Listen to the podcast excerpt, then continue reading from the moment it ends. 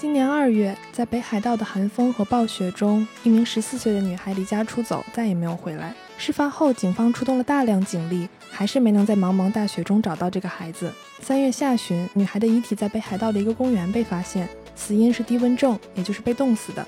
女孩的母亲抱着全身冰冷、头发都冻得雪白的孩子崩溃大哭，并对警察说：“我女儿一直在被欺负，她是被逼死的。”这让这起自杀案变得不再简单。嗨，大家好，这里是旅日，我是 Tina。我是发自内心希望校园暴力消失的 Tina。女孩名字叫广濑爽彩，小时候父母离婚，和母亲一起生活。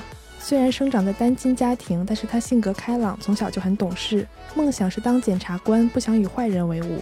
可是这一切的进入初中之后都变了，爽彩像变了一个人，变得沉默寡言，喜欢一个人待着。母亲发现了她的不对劲，可是问她，她什么也不说。沉默的背后是长时间的校园暴力，十多名学生每天欺负爽彩，从捉弄、嘲笑到勒索，要求他发送不雅照片，而爽彩不敢反抗，精神一度在崩溃边缘。母亲不是没有找过学校，却只得到了暧昧的答复，甚至后来事态发展到爽彩被逼跳河，妈妈在他的手机里发现了很多霸凌的证据，学校还是一直在否认校园欺凌的存在，不想把事情闹大。这顶多算是做过了头的恶作剧，孩子们并没有恶意。而且这些恶作剧的孩子们也有未来啊！学校这样解释，在学校眼里，公正就是十个加害者的未来比一个受害者的未来要更重要。而加害者们会因年龄不到十四岁被免于追究刑事责任，会因证据不足只是被警告处分。直到这次惨剧发生，教育局再次介入，判定该事件有欺凌嫌疑，属于重大事态，才终于受到重视。可是女孩已经离世，这离母亲第一次找到学校已经过去了两年。日本的校园欺凌问题很严重，这可能是因为日本盛行的毒空气的文化。读空气意思就是察言观色，阅读一个场合的气氛，不做出破坏这个气氛的行为。其实任何团体都有倾向采取一样的行为来彰显自己属于这个团体，但是日本这样读空气的文化有点发展过头。你必须和我们一样特立独行，我就要排挤你。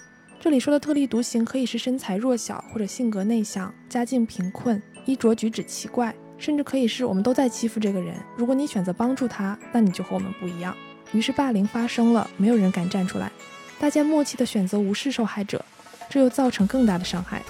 而这个社会问题难以解决的另一重要原因就是学校的不作为，息事宁人的态度造成了一件件悲剧。简简单单的一句闹着玩、开玩笑，模糊了欺凌的边界，不仅对受害者们造成伤害，也歪曲了加害者们的认知，而这全然违背于学校存在的意义。康拉德·洛伦兹，一个奥地利动物心理学家，在他的著作《论攻击性》中，首次描述了动物的集体欺凌行为，并把其归结于达尔文式的生存斗争本能。在他看来，大多数人先天也会有类似的冲动，但是他们最终却能以理性克制。而教会学生理性控制冲动，这难道不是学校应该做的吗？其实，界定欺凌真的有那么难吗？我把你的笔袋藏起来，你气笑了，轻轻打了我一拳，这是开玩笑；而我把你的笔袋藏了起来，你无助的哭了，我还拉了一帮人嘲笑你，这就是校园欺凌。这不仅仅是一个简简单单藏笔袋的问题，背后隐藏着我是强者，你是弱者，你该服从于我，供我取乐的社会关系。而学校和家长都应该注意，校园欺凌就是从简简单单的起个侮辱性的外号，藏个笔袋开始的，而霸凌行为会逐渐加重。如果不在最初的阶段发现并加以矫正，事态发展，再想插手就变得很难了。而受害者的情绪低落、沉默寡言、封闭自我，就是欺凌早期的一个很明显的征兆。在日本上学的我，并没有遇到过校园欺凌，但这很有可能是因为我是一个大学生，大部分时间过着进了教室门我们是同学，出了教室门谁也不认识谁的生活。这样不存在集体生活，就不会出现集体霸凌了。可是随着家长移民到日本来上学的小学生、中学生就没有那么幸运了。有很多人在网络上分享过自己曾经被日本人同学孤立欺凌的经历。那面对霸凌要怎么办？这是一个很难回答的问题。